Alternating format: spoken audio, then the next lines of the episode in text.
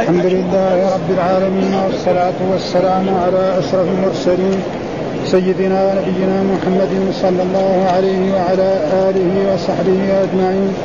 قال الإمام البخاري رحمه الله: باب من أحب أن يستمع القرآن من غيره.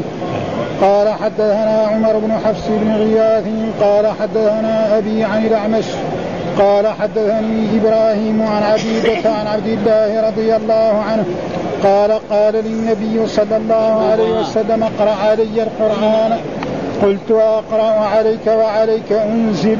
قال: إني أحب أن أسمعه من غيري. باب قول المقرئ للقارئ: حسبك. قال: حدثنا محمد بن يوسف قال: حدثنا سفيان عن الأعمش عن إبراهيم عن عبيدة عن عبد الله بن مسعود قال: قال للنبي صلى الله عليه وسلم: اقرأ علي. قلت: يا رسول الله، أقرأ عليك وعليك أنزل؟ قال: نعم. فقرأت سورة النساء حتى أتيت إلى هذه الآية: فكيف إذا جئنا من كل أمة بشهيد وجئنا بك على هؤلاء شهيدا؟ قال: حسبك الآن. فالتفت إليه فإذا عيناه تذرفان. باب في كم يقرأ القرآن. وقول الله تعالى: فاقرأوا ما تيسر منه. قال: حدثنا علي قال: حدثنا سفيان قال لابن بشبرمة: نظرت كم يكفي الرجل من القرآن فلم أجد سورة أقل من 3 آيات، فقلت: لا ينبغي لأحد أن يقرأ أقل من 3 آيات. قال سفيان: أخبرنا منصور عن إبراهيم عن عبد الرحمن بن يزيد أخبره علقمة عن أبي مسعود: ولقيته وهو يطوف بالبيت فذكر النبي صلى الله عليه وسلم أن من قرأ بالآيتين من آخر سورة البقرة في ليلة كفتاه. قال: حدثنا موسى قال: حدثنا أبو عوانة عن مغيرة عن مجاهد عن عبد الله بن عمرو قال: أنكحني أبي امرأة ذات حسب، فكان يتعاهد كنته فيسألها عن بعدها، فتقول: نعم الرجل من رجل، لم يطأ لنا فراشا ولم يفتش لنا كنفا مذ أتيناه. فلما طال ذلك عليه ذكر للنبي صلى الله عليه وسلم فقال: أرقني به. فلقيته بعد فقال: كيف تصوم؟ قال: كل يوم. قال: وكيف تختم؟ قال: كل ليلة. قال: الصم في كل شهر 3، واقرأ القرآن في كل شهر. قال: قلت: أطيق أكثر من ذلك؟ قال: الصم 3 أيام في الجمعة. قلت: أطيق أكثر من ذلك؟ قال: أفطر يومين والصم يوما. قال: قلت: أطيق أكثر من ذلك؟ قال: الصم أفضل الصوم صوم داود، صيام يوم وإفطار يوم، واقرأ في كل 7 ليال مرة. فليتني قبلت رخصة رسول الله صلى الله عليه وسلم، وذاك أني كبرت وضعفت، فكان يقرأ على بعض أهله 7 من القرآن بالنهار، والذي يقرأه يعرضه من النهار ليكون أخف عليه بالليل.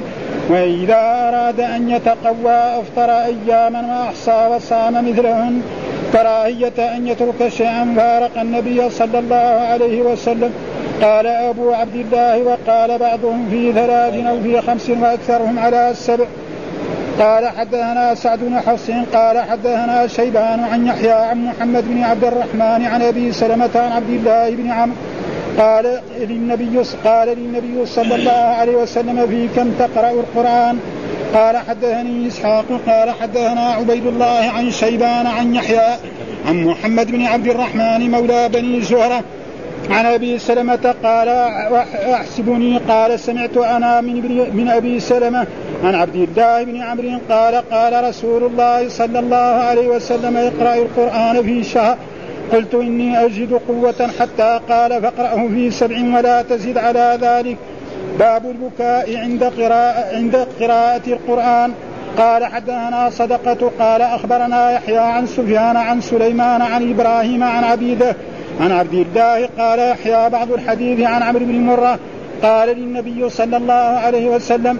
قال: حدثنا مسدد عن يحيى عن سفيان عن الأعمش عن إبراهيم عن عبيدة عن عبد الله قال الأعمش: وبعض الحديث حدثني عمرو بن مرة عن إبراهيم عن أبيه عن أبي الضحى عن عبد الله قال قال رسول الله صلى الله عليه وسلم اقرأ علي قال قلت أقرأ عليك وعليك أنزل قال إني أشتهي أن أسمعه من غيري قال فقرأت سورة النساء حتى إذا بلغت فكيف إذا جئنا من كل أمة بشهيد وجئنا بك على هؤلاء شهيدا قال لي كف وامسك فرأيت عينيه تذرفان قال حدثنا قيس بن حفص قال حدثنا عبد الواحد قال حدثنا الأعمش عن إبراهيم عن عبيدة السلماني عن عبد الله بن مسعود رضي الله عنه قال قال للنبي صلى الله عليه وسلم اقرأ علي قلت أقرأ عليك وعليك أنزل قال إني أحب أن أسمعه من غيره.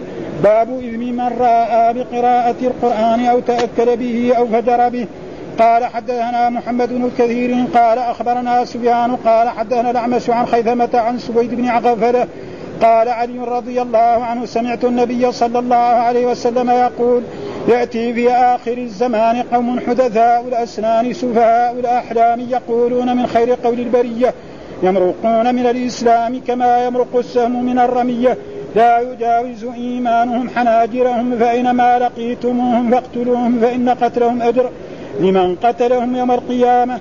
قال حدثنا عبد الله بن يوسف قال أخبرنا مالك عن يحيى بن سعيد عن محمد بن إبراهيم بن الحارث التيمي عن أبي سلمة بن عبد الرحمن عن أبي سعيد الخدري رضي الله عنه أنه قال سمعت رسول الله صلى الله عليه وسلم يقول يخرج فيكم قوم تحقرون صلاتكم مع صلاتهم وصيامكم مع صيامهم وعملكم مع عملهم ويقرؤون القرآن لا يجاوز حناجرهم يمرقون من الدين كما يمرق السهم من الرمية ينظر في النصر فلا يرى شيئا وينظر في القدح فلا يرى شيئا وينظر في الريش فلا يرى شيئا ويتمارى في الفوق. قال حدثنا مسدد قال حدثنا يحيى عن شعبة عن قتادة عن أنس بن مالك عن أبي موسى عن النبي صلى الله عليه وسلم قال المؤمن الذي يقرأ القرآن ويعمل به كالأترجة طعمها طيب وريحها طيب والمؤمن الذي لا يقرأ القرآن ويعمل به كالتمرة طعمها طيب ولا ريح لها ومثل المنافق الذي يقرأ القرآن كالريحانة ريحها طيب وطعمها مر ومثل المنافق الذي لا يقرأ القرآن كالحنظلة طعمها مر وخبيث وريحها مر.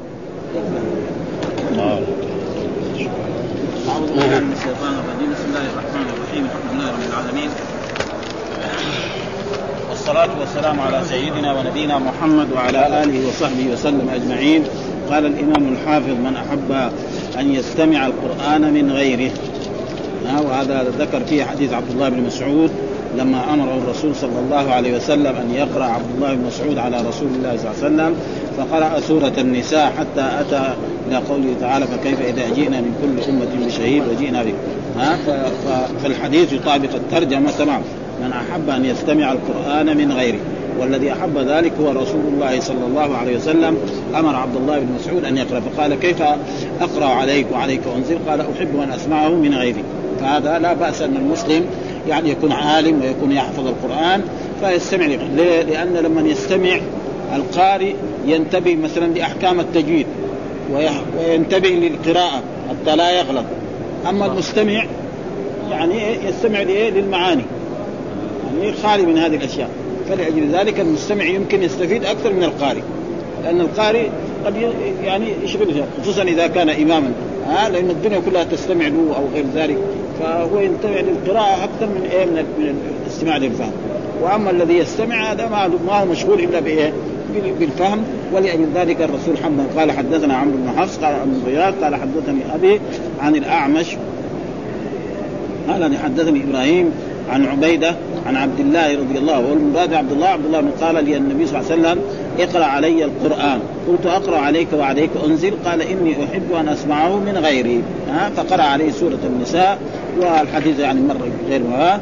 ثم بعد ذلك باب قول المقرئ للقارئ حسبه باب قول المقرئ الذي أمر الإنسان بالقراءة فالرسول أمر عبد الله بن مسعود أن يقرأ عليه القرآن فقرأ ثم القارئ عبد الله والمقرئ الذي أمر الرسول صلى الله عليه وسلم فلما قرأ سورة النساء من أولها إلى قوله تعالى فكيف إذا جئنا من كل أمة بشهيد وجئنا بك على هؤلاء شهيدا قال حسبك معناه كافيك يعني أوبك في هذا المكان فأفهم من ذلك. حدثنا محمد بن يوسف حدثنا سفيان عن الأعمش عن إبراهيم عن عبيدة عن عبد الله بن مسعود قال قال لي النبي صلى الله عليه وسلم اقرأ علي القرآن. قلت يا رسول أقرأ عليك وعليك أنزل، يعني ما ينبغي أنت تقرأ وأنا أستمع. قال نعم. عليك قال نعم. فقرأت سورة النساء وهي يعني حتى أتيت على هذه الآية فكيف إذا جئنا من كل أمة شهيد وجئنا بك على هؤلاء شهيدا. فكيف إذا جئنا من كل أمة شهيد، كل أمة يعني إيه؟ النبي، من الذي يشهد نبيه. فقوم نوح يأتي نوح عليه السلام يشهد عليهم، وقوم إبراهيم وقوم هود وقوم صالح، وهكذا كلهم. وهذه الأمة يشهد عليها الرسول صلى الله عليه وسلم. فكيف إذا جئنا من كل أمة جئنا بك على هؤلاء شهيدا. قال حسبك الآن، يعني فالتفت إليه فإذا عيناه تذرفان، يعني كان الرسول يبكي من إيه؟ من معاني القرآن، لأن السورة مدنية فيها من الأحكام الشيء الكثير. نعم. ثم ذكر باب في كم يقرأ القرآن، يعني الإنسان إذا كان يحفظ القرآن في كم يوم يقرأ، أن يقرأه في ليلة أو في ليلتين أو في شهر أو في أكثر. فلذلك بهذه الترجمة، وليرد بهذه الترجمة على ناس من العلماء يقول أن الإنسان لازم يقرأ القرآن في 40 يوما، في 40 يوم. فيقول في كم يقرأ القرآن، في كم يقرأ القرآن يعني في كم يوم. فهناك من العلماء من يرى أن الإنسان القارئ يقرأ القرآن يقرأه في 40 يوم، يعني كل يوم يقرأ شيء حتى يغلبه. فالإمام البخاري أراد بهذه الترجمة يرد أن الرسول صلى الله عليه وسلم قال لي مثلا لعبد الله بن عمر اقرأ القرآن في شهر. فإذا من 40 ما له دليل. ثم لما قال أنا أستطيع أكثر من ذلك، قال له يقرأ في 25 يوم. قال أستطيع أكثر من ذلك، قالوا في 20، في 15، في 10، في 7، في 5، في رواية إلى في 3، يعني هذا أقل شيء. فلأجل ذلك قال في كم يقرأ القرآن، وقول لا فقرأوا ما تيسر منه. فقرأوا ما تيسر منه، إذن ما في تحديد. فقرأوا الآية فقرأوا ما تيسر منه، فسرها بعض العلماء في الصلاة فقرأوا ما تيسر، يعني الشيء المتيسر. فكل إنسان يختلف، في شخص مثلا يكون قوي نشيط شاب، نعم يمكن يقرأ القرآن في إيه؟ في أيام، في أسبوع. شخص كبير في السن أو ضعيف يقرأ القرآن في شهر. وكل إنسان فقرأ ما تيسر من القرآن بدون إيه؟ تحديد أي شيء. والدليل على ذلك الأحاديث التي إيه؟ في كم يقرأ القرآن، وقول الله تعالى فقرأوا ما تيسر، يعني ما في تحديد ب40 يوم ولا بشهر ولا بغير ذلك. فإذا المسألة يعني تترك إلى إلى اجتهاد الإنسان، وإلى قوته، وإلى ضعفه، وإلى استطاعته. طيب إيش الدليل؟ قال حدثنا علي وهو علي المديني قال حدثنا سفيان وهو عيينة قال لي ابن شبرمة نظرت كم يكفي الرجل من القرآن فلم أجد سورة أقل من 3 آيات. يعني هذا ابن شبرمة من التابعين. نظرت في كم يكفي الرجل من القرآن، يعني الرجل إذا يبغى يصلي بالقرآن، يصلي مثلا نافلة أو يصلي فريضة، كم آية يقرأ فيه؟ يقول نظرت أنا في القرآن وجدت أصغر سورة وأقصر سورة 3 آيات. فإذا لازم يقرأ 3 آيات. يعني لازم أقل من 3 آيات لا يصح للإنسان على قول شبر مهاله. إنه لازم إذا يبغى يصلي لازم نافلة أو فريضة أقل ما يكون 3 آيات، أما أقل من 3 آيات لا. هذا اجتهاده هو وفهمه. ليه؟ من فين فهم؟ قال أنا نظرت إلى القرآن كله من أول إلى آخره وجدت أقصر سورة يعني 3 آيات. فإذا الإنسان إذا يبغى يصلي، مع أنه الآن بعض الناس يقرأ آية واحدة، ورأى بعض الناس الذي يروح إلى مصر يعني في التراويح يصلي التراويح في أقل من 5 دقائق.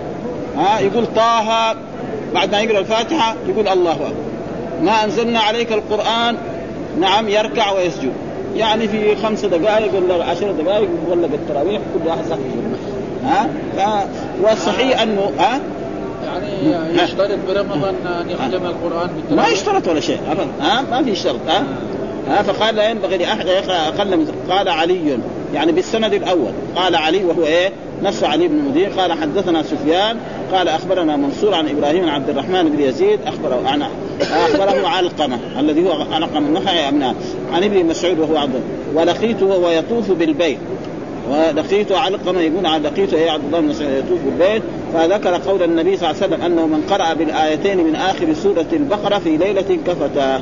يعني لا علقمة هذا تلميذ لعبد الله بن مسعود ولقيه في وهو يطوف بالكعبة في مكة، إنه ملازم له، فقال له أن من قرأ بالآيتين من آخر سورة. فإذا فهم من ذلك أن الإنسان له أن يقرأ آيتين، هذا قال 3 آيات يعني أقل شيء. فإذا فهم من ذلك أن الإنسان لو قرأ آيتين سورة، وهي الآيتين هذه آمن الرسول بما أنزل إليه من ربي والمؤمنون كل آمن بالله وملائكته وكتبه ورسله لا نفرق بين أحد من رسله وقالوا سمعنا وأطعنا غفرانك ربنا وإليك المصير. هذا بعدين لا يكلف الله نفسا إلا وسعها لها ما كسبت وعليها ما اكتسبت ربنا لا تؤاخذنا إن نسينا واخطأنا. فإذا جائز. وإذا قرأ أكثر من ذلك 10 آيات 20 آية 30 آية 40 آية ما في تحديد. يعني هذا المقصود من إيه من هذه الأحاديث إثبات أن الإنسان لا يلزمه أن يقرأ آيات مخصوصة. ابن شورى يقول لازم الإنسان إذا يبغى يصلي فريضة أو نافلة لا يصح أن يقرأ أقل من 3. ليه؟ يقول أنا نظرت في القرآن فوجدت أقصر سورة 3 آيات، فإذا لازم. هنا عبد الله بن مسعود يقول أن من قرأ الآيتين من آخر سورة البقرة كفتاه. وكفتاه قلنا معناه كفتاه إما كفتاه عن قيام الليل أو كفتاه يعني من الشر أو من الشيطان إلى غير ذلك كما تقدم لنا ذلك. في بعض المصاحف في ركوع في تحديد في ركوع يعني أكثر هذا صاحب الباكستاني. طبعا الباكستانية اللي تذكر هذه الأشياء ما في شيء لا ما يعني كأنه بيقسم القرآن إلى شيء. يعني أصل الطبعات الباكستانية هي اللي بالسياد ما يعني ما نعرف في هذا يعني ما في تحديد.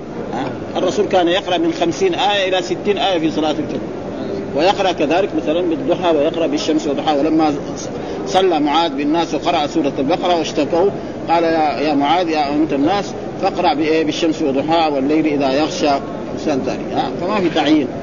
حدثنا موسى قال حدثنا أبو عوانة عن مغيرة عن مجاهد عن عبد الله بن عمرو أو عبد الله بن عمرو بن العاص قال أنكحني أبي امرأة ذات حسب.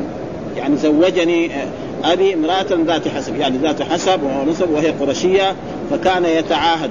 يعني كيف زوج يعني معناه أشار إليه أو سلم الصداق. هذا معنى أنكحني. أنكحني معناه إنه قال لك تزوج هذه المرأة أو سلم الصداق. الأب يسلم صداق ابنه فهذا معنى أنكحني. أنكحني أبي امرأة ذات فكان يتعاهد كنته.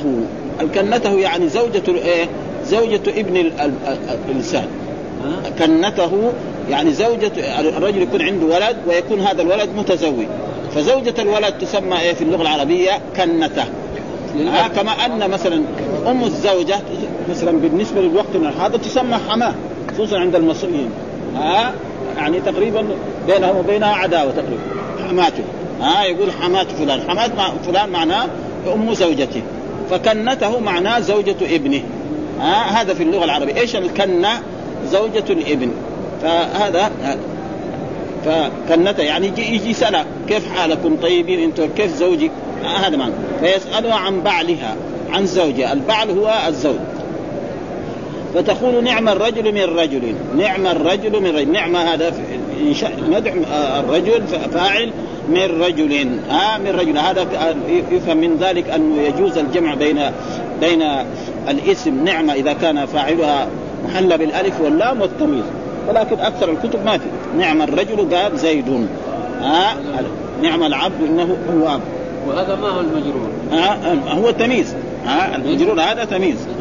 فهذا دليل على أنه يجوز الجمع بين اسم الفاعل وهو محل بالألف واللام والتمييز. ولكن الأكثر ما يجوز. كثير في القرآن موجود يقول نعم الرجل خالد. فاعل خلاص خالد هذا مخصوص بالمد. بئس الرجل فلان. لكن هذا جاء في هذه الرواية فبعضهم يجيز هذا من أئمة اللغة والبعض لا يجيز ذلك. نعم الرجل لم يطع لنا فراشا. يعني ما جاء نام معنا في الفراش حتى يتصل بها ويجامعها. هو إذا دخل البيت دغري توضأ وقام يصلي خلاص ما له شغل مع الزوجة ولا شيء. إذا دخل في الليل بعد العشاء جاء بعد ما صلى في المسجد جاء توضأ وبدأ يصلي إلى الفجر، وإذا أذن الفجر راح يصلي في المسجد، ولا له شغل مع الزوجة ولا له شغل. هذا معناه لم يطع لنا، يعني ما نام حولي حتى يطاع ولا شيء. ولم يفتش لنا كنفا، يعني ما فتش عليه. معلوم الرجل لما يبغى يجامع زوجته لابد يفتش عليه، هو ما له شغل في هذا. منذ أتى فلما طال عن ذلك عليه ذكر النبي صلى الله عليه وسلم، يعني جاء سأل عن المرة الأولى، المرة الثانية برضو كده. فلما طال عليه معناها أن هذه المرأة تبغى تضيع، الرجل يتزوج المرأة، يتزوج بنته عشان تأخذ حقها من إيه؟ نعم، من الاتصال الجنسي ومن الملاعبة وغير ذلك. فهي ما رأت منها شيء، فقام خاف من ذلك، ذكر ذلك لرسول الله صلى الله عليه وسلم، يعني اشتكى إني زوجت ابني عبد الله بن عمرو بن العاص، وإنه سألت زوجته فقال إنه لم يكشف لنا كنفا، ولم لم يطع لنا فراشا أبدا. قال فألقيني، قال ذكر النبي فقال ألقني به، يعني خليه يجيني، ألقني به يعني خليه يجيني. فلقيته بعده فقال كيف تصوم؟ فسأل الرسول عبد الله بن عمرو كيف تصوم؟ قال أصوم كل يوم. معناه في النهار ما يتصل بها، لأن الصائم ممنوع من الاتصال الجنسي، وفي الليل يصلي خلاص، ما له شغل مع الزوجة هذه. وكيف تختم؟ قال كل ليلة، كل ليلة يختم القرآن. أي قرآن؟ القرآن الذي أنزل في ذلك الوقت. هذه السنة تكمل، لأن ذاك الوقت يمكن ما كمل القرآن. على كل حال القرآن فيه كثير، فيه السور المكية وفيه بعض السور المدنية، لأنه هذا في المدينة. نعم، فذا كل ليلة يختم القرآن. طيب معناه إنه يختم. قال صم في كل شهر 3، يعني قال الرسول نصحه أن يصوم في كل شهر 3 أيام، وهذه الأيام إذا حب يصوم يعني في أول الشهر أو في وسط الشهر، أو يصوم في العشر الأوائل يصوم يوم، وفي العشر الوسط يصوم يوم، أو يصوم أيام البيض كما جاء في أحاديث 13 و14 و15. واقرأ القرآن في كل شهر، هذا محل الشاهد. بعض لك يقول 40، الرسول يقول لعبد الله بن عمرو بن العاص اقرأ القرآن في شهر، كل يوم اقرأ جزء مثلا إذا كان القرآن كامل، وإذا كان ذاك الوقت ما هو كامل يكون أقل. قال قلت أطيق أكثر من ذلك. قال صم 3 أيام في الجمعة. الأسبوع كم؟ 7 أيام. صم 3 أيام في الأسبوع، فيصير 3 و3 و3، صار كم؟ 12 يوم، أو تصير 13 يوم في بعض المرات. برضو قال لا، هو يطيق أكثر من ذلك. قال قلت أطيق أكثر من. قال أفطر يومين وصم يوما، أفطر يومين وصم يوما. فإذا فطر يومين وصام يوما يصير في الأسبوع يصوم برضو يعني تقريبا 3 أيام. 3 أيام بعد. قال أطيق أكثر. قال صوم أفضل الصوم صوم داود. صوم داود إيه؟ صوم داود يصوم يوما ويفطر يوما، وما في أكثر من ذلك. الذي صام الدهر دائما كأنه لا صام، يعني لأنه إذا كان يصوم السنة بكاملة كأنه ما صام، يصير شيء عادي هذا. أما لما يصوم يوم ويفطر يوم يكون في إيه؟ فائدة. واقرأ في كل 7 ليال مرة، يعني إيه؟ بدل ما في الشهر 7 ليال، يعني بعد 7 أيام تختم القرآن. بعد فليتني قبلت رخصة رسول الله صلى الله عليه وسلم. بعد ذلك لما كبر سنه ضعف ما يقدر يصوم إيه؟ يصوم يعني يصوم يوم ويفطر يوم، ولا يقدر كذلك يصلي في النهار. فقال كبرت وضعفت، فكان يقرأ علي بعض أهلي 7 من القرآن، يعني كان يروح يدور ولده أو قريب له أو أخ له أو صديق له، يقرأ عليه في النهار 7 القرآن يبغى يصليه في الليل، عشان إيه؟ لأنه الإنسان لما يكبر حتى يصير النسيان، حفظه يصير تعبان. شيء معروف. رجل كان يحفظ القرآن بلبل، لما يكبر سنه يصير يغلط كثير. فلذلك والذي يقرأه يعرضه من النهار، يقرأه يعرضه من النهار، يكون يعني يقرأ في النهار على شخص ما من إخوانه ومن أقاربه، ثم في الليل يصلي به، يكون هذا أسهل عليه. وإذا أراد أن يتقوى أفطر أياما، وإذا أراد يتقوى لأنه صار ضعيف كبير في السن أفطر أيام، يفطر 5 6 أيام، ثم بعد ذلك يصوم الأيام الباقية. وأحصى وصام مثلهن، يعني الأيام اللي فترها كم؟ 10 أيام يصوم 10 أيام، فتر 5 أيام يصوم 5 أيام. كراهية أن يترك شيئا فارق النبي صلى الله عليه وسلم، لأنه تعاهد مع النبي صلى الله عليه وسلم، قال له يصوم يوما ويفطر يوما، الحين ما هو قادر. فكان قال للرسول أنا أصوم يوم وأفطر يوم دحين. فلذلك قال أبو عبد الله هو المراد بأبو عبد الله هو الإمام البخاري محمد بن إسماعيل.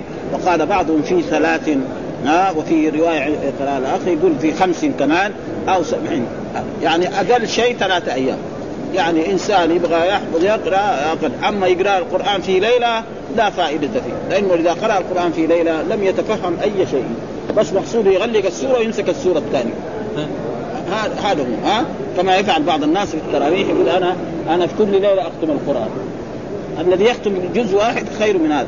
ما بينش المرأة أنه طلقه ولا المرأة ما على كل حال. بعدين رجع خلاص، رجع له لما الرسول قال له لا رجع إليها.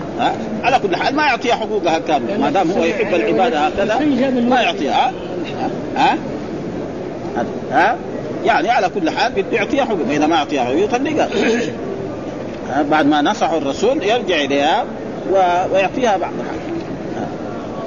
ثم ذكر الحديث في 70، يعني تقريبا 3 أو 5 أو 7، يعني هذا هو شيء أقل شيء 3 أيام أو 5 أيام أو 7. والأحسن يقرأ كل في شهر، مثل ما نصح الرسول صلى الله عليه وسلم عبد الله بن عمرو بن العاص أن يقرأ القرآن في شهر. وهذا في الرد على من قال لا يقرأ القرآن في أقل من 40 يوما. ثم قال حدثنا إسحاق قال أخبرنا عبيد الله بن موسى عن شيبان عن يحيى بن محمد عن عبد الرحمن مولى بني زهرة عن أبي سلمة قال وأحسبني قال سمعت أنا من أبي سلمة عن عبد الله بن عمرو قال لي رسول الله صلى الله عليه وسلم اقرأ القرآن في شهر، القرآن في شهر. قلت لأني أجد أقوة قال فاقرأه في 7 ولا تزيد على ذلك. يعني هذا شيء 7، فإذا قرأ في 7 معناه كل يوم يقرأ يعني 6 أجزاء. هذا فهذا يعني دليل على هذه الأشياء، أن الإنسان يعني لا يتشدد في الدين، يفعل ما يستطيعه ولا يتشدد في الدين. وكذلك يعني الله يحمل العبد العمل الذي يداوم عليه. فلو كان المسلم يعني يصلي في كل ليلة 2 ويام الليل أفضل من 1 ليلة يصلي 10 وبعدين يبطل مرة واحدة. أحب العمل لا أدومه.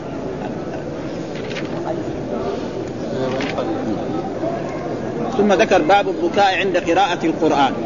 باب البكاء عنده يعني من المشروع ومن المستحسن للمسلم إذا قرأ القرآن أن يبكي. يقول باب البكاء قال النبي البكاء عند قراءة القرآن صفة العارفين بالله وشعار الصالحين. المؤمنون إذا قرأوا القرآن يبكون. وقوله تعالى قال الله تعالى ويخرون للأذقان يبكون، خروا سجدا وبكيا. ووصف المؤمنين بهذه ويخرون للأذقان يبكون. يخرون مين هم؟ ويخرون الضمير الفاعل المؤمنون يخرون للأذقان يبكون، خروا سجدا وبكيا. والأحاديث كثيرة في ذلك. وكان الرسول كذلك إذا قرأ القرآن يبكي، كما قال يعني لما قرأ عبد الله بن مسعود على رسول الله صلى الله عليه وسلم سورة النساء قال له حسبك، وإذا لما رفع وإذا عيناه تذرفان يعني من البكاء. فإذا كان الرسول يبكي ليه؟ لأن الآيات فيها وعد وفيها وعيد وفيها أمر وفيها نهي، فلما يفكر في هذه الأشياء يعني يعرف نفسه أنه عنده بعض القصور يعني فلأجل ذلك هذا. ويستحب البكاء مع القراءة وعند وطريق تحصيل أن يحضر قلبه الحزن والخوف ويتأمل ما فيه من التهديد والوعيد الشديد والوثائق والعهود، ثم ينظر تقصيره في ذلك. فإذا نظر في عهود وفي وعود هو عنده تقصير فيصير يبكي في ذلك الوقت. ذكر المصنف هذا هذا معنى البكاء عندك. قال البكاء هي صفة العارفين وشعار الصالحين. واستدل بهذين الآيتين يعني الحافظ يخرون الأذقان يبكون خروا سجدا، ولأن الآيات التي في القرآن فيها وعد وفيها وعيد وفيها أمر وفيها نهي وفيها عهود، وهل هو طبق هذه العهود أو لا؟ إيش الدليل؟ قال حدثنا صدقة هذا من المشايخ قال أخبرنا يحيى عن سفيان عن سليمان عن إبراهيم عن عبيد عن عبد الله قال يحيى بعض الحديث عن عمرو بن مرة، يعني له مشايخ الجملة. بعض الحديث عن عمرو بن مرة قال لي النبي صلى الله عليه وسلم الحديث الثاني حدثنا مسدد، يعني الإمام البخاري الحديث الأول أخره عن شيخه صدق، الحديث الثاني برضو يعني المتن واحد حدثنا مسدد. وهذا مسدد من مشايخ الإمام البخاري، مسدد من مسرهد البصري عن يحيى القطان عن سفيان عن الأعمش عن إبراهيم عن عبيد عن عبد الله. من عبد الله قال الأعمش بعض الحديث حدثني عمرو بن مرة عن إبراهيم عن أبيه عن أبي الضحى عن عبد الله. الحديث الصحابي واحد ولكن المشايخ هم مختلفون. قال من غير قال فقرأت النساء حتى إذا بلغت فكيف إذا جئنا من كل أمة بشهيد وجئنا بك على هؤلاء شهيد. يعني لما أمر الرسول عبد الله بن مسعود يقرأ عليه القرآن قرأ من أول سورة النساء من أول سورة النساء إلى قوله تعالى فكيف إذا جئنا من كل أمة بشهيد وجئنا بك على. فقال الرسول كف أو أمسك قال فرأيت عينيه تذرفان يعني كان الرسول يبكي. فإذا كان الرسول يبكي والرسول هو القدوة لقد كان لكم في رسول الله أسوة حسنة. يعني أمر يقرأ سورة النساء والناس ها إيه؟ هو ما قال له اقرأ سورة النساء قال له اقرأ بس فهو قرأ هذه السورة. يعني الرسول ما قال له عين له سورة النساء قال له اقرأ علي القرآن فهو اختار هذه السورة عبد الله بن مسعود وهو اختار يعني سورة مدنية فيها كثير من الأحكام فيها كثير أولا سورة النساء والنكاح وغير ذلك والميراث وما يتعلق بالميراث المحرمات من النكاح نعم إلى غير ذلك. حدثنا قيس بن حزق قال حدثنا عبد الواحد حدثنا الأعمش عن إبراهيم عن عبيدة السلماني عن عبد الله بن مسعود قال لي النبي اقرأ علي قلت أقرأ عليك وعليك قال إني أحب أن أسمعه من غيري لأن لما يسمعه من غيري يكون هذاك مشتغل بالقراءة وهذا مشتغل بسماع القرآن وتدبر الآيات التي فيها الأمر وفيها النهي وهذا شيء مشاع. فإن الإنسان المستمع تجد يعني يتفهم القرآن ويتدبره أكثر من الشخص الذي يقرأ القرآن.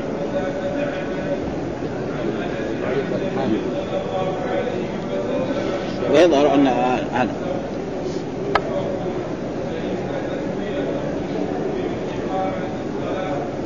ألا يعرض على النبي أمته غدوة وعشية فيعرف قال فكيف إذا جئنا من كل أمة بشهيد فبكى حتى ضرب لحياه ووجنتاه معناه خده. يعني الرسول صلى الله عليه وسلم قال يا ربي هذا علي أنا بين أظهري فكيف بمن لم أره. فالرسول يشهد على جميع الأمة أو يشهد على أصحابه على أصحاب الذين ما حضروا ما يشهد عليهم الظاهر هكذا. هناك أحاديث تقول إن الرسول يشهد على جميع الأمة. قال إنما بكى عند تلاوة هذه الآية لأن مثله نفسي أحوال يوم القيامة وشدة الحال الداعية إلى شهادته لأمته بالتصديق وسؤاله الشفاعة لأهل الموقف وهو أمر يحق له طول البكاء انتهى. والذي يظهر أنه بكى رحمة لأمته لأنه علم أنه لا بد أن يشهد عليهم بعملهم وعلمه وقد لا يكون مستقيما وقد يقضي إلى تعذيب. لأن بعض الأمة كما جاء في الحديث الصحيح عن رسول الله صلى الله عليه وسلم أن الرسول عندما يقف نعم يوم القيامة على الحوض ويأتوا ناس من أمتي يريدون أن يشربون فتمنعه الملائكة فيقول أمتي فيقول لا يزالون مرتدين على أعقابهم فأقول سحقا يعني بعدا لهم. ولأجل ذلك يعني ثم ذكر باب إثم من رأى بقراءته أو تأكل به أو فجر أو فجر به. باب إثم من رأى يعني يقرأ القرآن رياء وسمعة أو يصلي رياء وسمعة أو أي عمل منه. وهذا جاء في أحاديث كثيرة في النهي عن رسول الله صلى الله عليه وسلم قال أخبث ما أخاف عليكم الشرك الأصغر قالوا وما الشرك الأصغر قالوا الرياء. يقوم الرجل فيصلي فيزين صلاته لما يرى من نظر رجل إليه فالرياء. وجاء في الحديث عن أغنى الشركاء عن الشرك من عمل عملا أشرك في غيره تركته شركه. فإذا رأى بالعمل سير العمل لا يقبله الله أبدا ما يقبل الله العمل إلا العمل الخالص. ولذلك جاء في الآية ومن كان يرجو لقاء ربي فليعمل عملا صالحا ولا يشرك بعبادة ربي لا يشرك هذا يعني نهي وجاء بعده نكرة ودائما النكرة إذا جاءت بعد النهي فهي عام هذه قاعدة في اللغة العربية فلذلك لا يشرك لا شرك أكبر. الشرك الأكبر هذا يخرج من الملة الشرك الأصغر يروح على الأمر ولذلك من رأى يعني بقراءته وقد جاء في الأحاديث يعني من هذه الأحاديث أن الرجل يقوم يصلي فيزين صلاته لما يرى من نظر أو تأكل يعني يعني يعمل الدين والقراءة لأجل يأخذ مصالح دنيوية يقول لك أنا القارئ أعطوني كذا من المال أو فجر بقراءة. فجر بقراءته معناه ما عمل بالقرآن، يقرأ القرآن ولا يعمل به، والقرآن حجة الله أو عليه. فإذا هو يقرأ القرآن ويأمر القرآن بأوامر وهو لا يأتي، ينهى عن نواهي وهو يرتكب هذه النواهي، فهذا هو الفجور. فلأجل ذلك هذا اسم يعني ذنب من رأى بقراءته القرآن أو تأكل به أو فجر، وفي رواية أو فخر، يعني إيه تفتخر بقراءته القرآن في رواية في الفهرس كده يعني. وقد روي فجر بقراءته أو فخر. إيش الدليل؟ قال حدثنا محمد بن كثير قال أخبرنا سفيان حدثنا الأعمش عن خيثمة عن سهيل بن غفلة قال قال علي رضي الله عنه سمعت النبي يقول يأتي في آخر الزمان قوم حدثاء الأسنان سفهاء الأحلام يقولون من خير قول البرية يمرقون من الإسلام كما يمرق السهم من الرمية لا يجاوز إيمانهم حناجرهم فأينما لقيتموهم فاقتلوهم فإن قتلهم أجر لمن قتلهم يوم القيامة. وهذا يعني ينطبق على الخوارج الذين ظهروا في عهد علي بن أبي طالب رضي الله تعالى عنه وقتلوا المسلمين وقتلوا الرجال وقتلوا النساء. وهذا يقول قال علي قد سمعت يقول يأتي في آخر الزمان، وما جاء في الحديث اللي بعده يأتي يعني يقول يخرج فيكم كأنه في الصحابة، ولذلك الخوارج خرج ولا يزال يمكن الخوارج كذلك يكون بعد ذلك. سمع يقول يأتي في آخر الزمان قوم حدثاء الأسنان شباب، حدثاء الأسنان معناه سفهاء الأحلام يعني ما في عقل، ما عندهم من العقل شيء. نعم يقولون من خير قول البرية، هذا يقول هذا فيه قلب، يقولون إيه قول خير البرية، لحين هو في الحديث كده من خير قول البرية، والعبارة الصحيحة يقولون قول خير البرية، فخير تكون بعد قول. وهذه من الأحاديث المقلوبة، ومعلوم أنه في اللغة العربية في أحاديث كثيرة مقلوبة في الأحاديث، يعني موجود في كثير من الأحاديث، منها حديث زي ما يقول ابن القيم جاء في الأحاديث الصحيحة عن رسول الله صلى الله عليه وسلم أن الإنسان إذا صلى نعم يضع يديه قبل ركبتيه، وفي حديث آخر يضع ركبتيه قبل يديه. وقد حصل خلاف بين الأئمة وبين العلماء هل السنة أن الإنسان إذا أراد يسجد يضع يديه أول أو يضع ركبتيه، فبعض من العلماء يقول يضع يديه قبل ركبتيه، لأنه فيه حديث لا يبرك كما يبرك البعير كده، لا يبرك كما يبرك البعير، والبعير لمن يضع أول ينزل يديه. وسألنا الناس اللي يقولوا يعرفوا عن البعير يقول البعير ركبته في يديه، يعني لأنه من اللي يقدر يعرف هذه الأشياء؟ الذين عاملوا البعير. أما اللي يركب السيارات ويركب ما يعرف البعير تماما. فسأل الجماعة الذين لهم صلة بالبعير قالوا إن البعير ركبتين في يده. هناك أحاديث أخرى أنه يعني يضع يعني ركبتيه قبل يديه، والأحاديث بهذا موجود وهذا موجود، لكن بعضهم يرجح يضع يديه، ولكن هذا صعب. الناس الكبار ما يقدر، رجل كبير أو ضخم في الجسم ما يقدر يضع يديه قبل ركبتيه، أول يضع ركبتيه بعدين يضع. فإذا المسألة أصح الأقوال أنه جائز، كل واحد الشيء ساد، لا يكلف الله نفسا إلا وسعها. بعض ناس كبار شياب في السن أو رجل في ضخام في الجسم يقول له ضع يديك قبل ركبتيه يطيح الدقة في المسجد السلام، شباب يقدر يساعد أو رياضي نعم صحيح. فلأجل ذلك أصح الأقوال أن هذا جائز وهذا جائز. فهو ابن القيم في زاد المعاد يقول أن هذا الحديث مقلوب، وأن الصحيفة ليضع يعني ركبتيه قبل يديه، ومن هذا وكذلك في حديث يعني أحاديث عن رسول الله صلى الله عليه وسلم لما ذكر 7 يظلهم الله تحت ظل عرشه يوم لا ظل إلا ظله، ذكر ورجل تصدق بشماله فأخفاه حتى لا تعلم يمينه، يعني موجود في صحيح مسلم كده. فهذا يقول من المقوى إلا هو تصدق بيمينه يعني أعطى بيمينه حتى لا تعلم. فيقولوا أو يوجد أحاديث يعني على كل حال هذا، فهذا من هذا من خير قول البرية، يعني قولي خير البرية يمرقون من الإسلام يعني يخرجون من الإسلام. وهم دحين كانوا إيه سوا الخوارج لما خرجوا طول الليل يقرؤون القرآن وفي النهار يصومون، وبعد ذلك صار يقتلوا الصحابة، قتلوا الصحابة يعني قتلوا بعض الصحابة، بقروا بعض في رجل من الصحابة هذا بقروا زوجته شقوا بطنها إلى غير ذلك. ثم بعد ذلك تآمروا على قتل الناس. طيب علي بن أبي طالب فبعد ذلك لما كثر الآن اجتمعوا هم قالوا إن هذه الفتنة الموجودة في العالم هذه من إيه؟ من ثلاثة رجال، أهم أنهم ثلاثة رجال: علي بن أبي طالب ومعاوية وعمرو بن العاص. واتفقوا في ليلة 17 من رمضان في عام 40، نعم، كل واحد يذهب إلى البلد. فمثلا علي بن أبي طالب في الكوفة، عبد الرحمن بن مرجن ذهب إليه، والثاني كذلك ذهب نعم إلى الشام لمعاوية، والثالث إلى مصر. فلله حكمة في ذلك، أصلحهم هو الذي يموت أبدا. فجاء عبد الرحمن بن ملجم نعم وجلس علي بن أبي طالب، وخارج من صلاة الصبح فطعنه، بعد لحظات مات. معاوية كان رجل ضخم الجسم، فطعنه عولج شفر وقعد في الخلاف. عمرو بن العاص في ذلك اليوم لم يخرج، كان مريض، وخرج صاحب شرطته. وهذا كله الحكمة أن الله أعطى بني هاشم النبوة والرسالة، الملك ما يعطي لهم. ثم بعد ذلك بويع الحسن، والحسن تنازل بعد ذلك، وانتهت المسألة وأصبح. ولذلك قال كما يمرق السهم من الرمي، دحين السهم لما يضربه كده يخرج أبدا أبدا لا يجاوز حنج. تجد من يقرأ القرآن، القرآن يقول له اقتلوا الناس، ما في فأينما لقيتموهم فاقتلوهم. أينما لقيتم، هذا خطاب للأمة وخطاب للصحابة، فاقتلوا فإن قتلهم أجر لمن قتلهم يوم القيامة.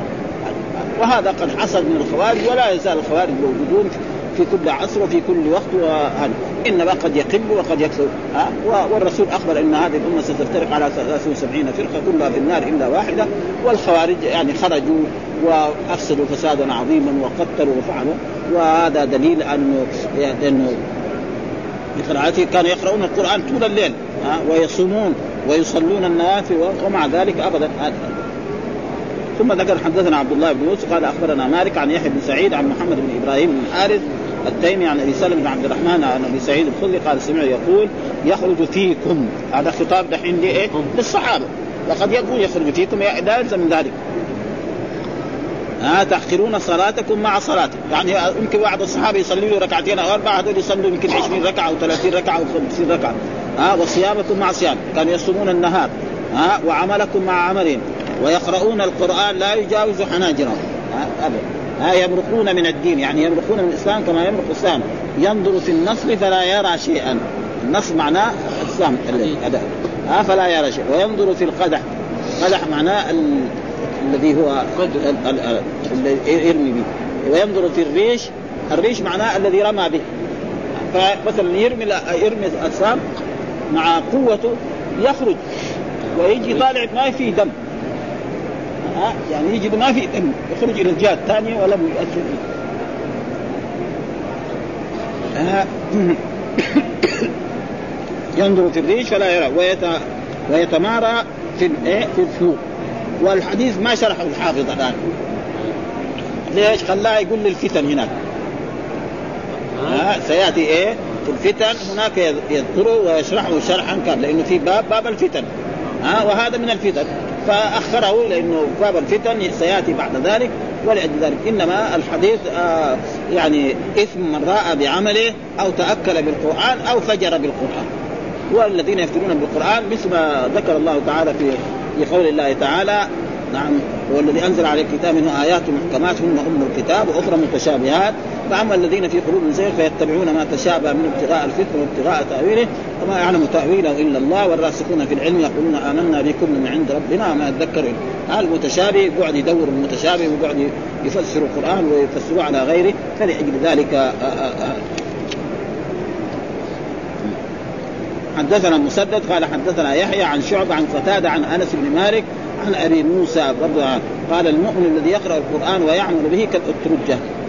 المؤمن الذي يقرأ القرآن ويعمل به، وهذا مؤمن كالأترجة. الأترجة معناها شيء يعني أشبه بالليمون، كبير جدا وموجود في كثير، طعمها طيب وريحها طيب. هذا المؤمن. والمؤمن الذي لا يقرأ القرآن ويعمل به كالتمرة، طعمها طيب ولا ريح لها، التمرة ما لها ريح. ومثل المنافق الذي يقرأ كالريحانة، ريحانة معناها زي الطين والأشياء الذي شم رائحة طيب، ريحانة طيب وطعمها مر. ومثل المنافق الذي لا يقرأ القرآن كالحنظلة، الحنظلة طعمها مر أو خبيث وريحها مر. والحنظل معروف يعني الإنسان لو دعسه برجله يمشي له بطنه، دعسه يعني يروح بره في البر يدعس الحنظلة برجله، فإذا دعسها برجله يساوي معاه إسهال. فهذا مثال للمؤمن، ويعني الذي يعمل بالقرآن ويعني يقرأ القرآن ويعمل به، والمؤمن الذي يقرأ القرآن يعني لا يقرأ القرآن ويعمل به كالتمرة، والمنافق الذي يقرأ القرآن كالريحانة. وهذه يعني أمثلة، والمثال دائما يقرب الأمور.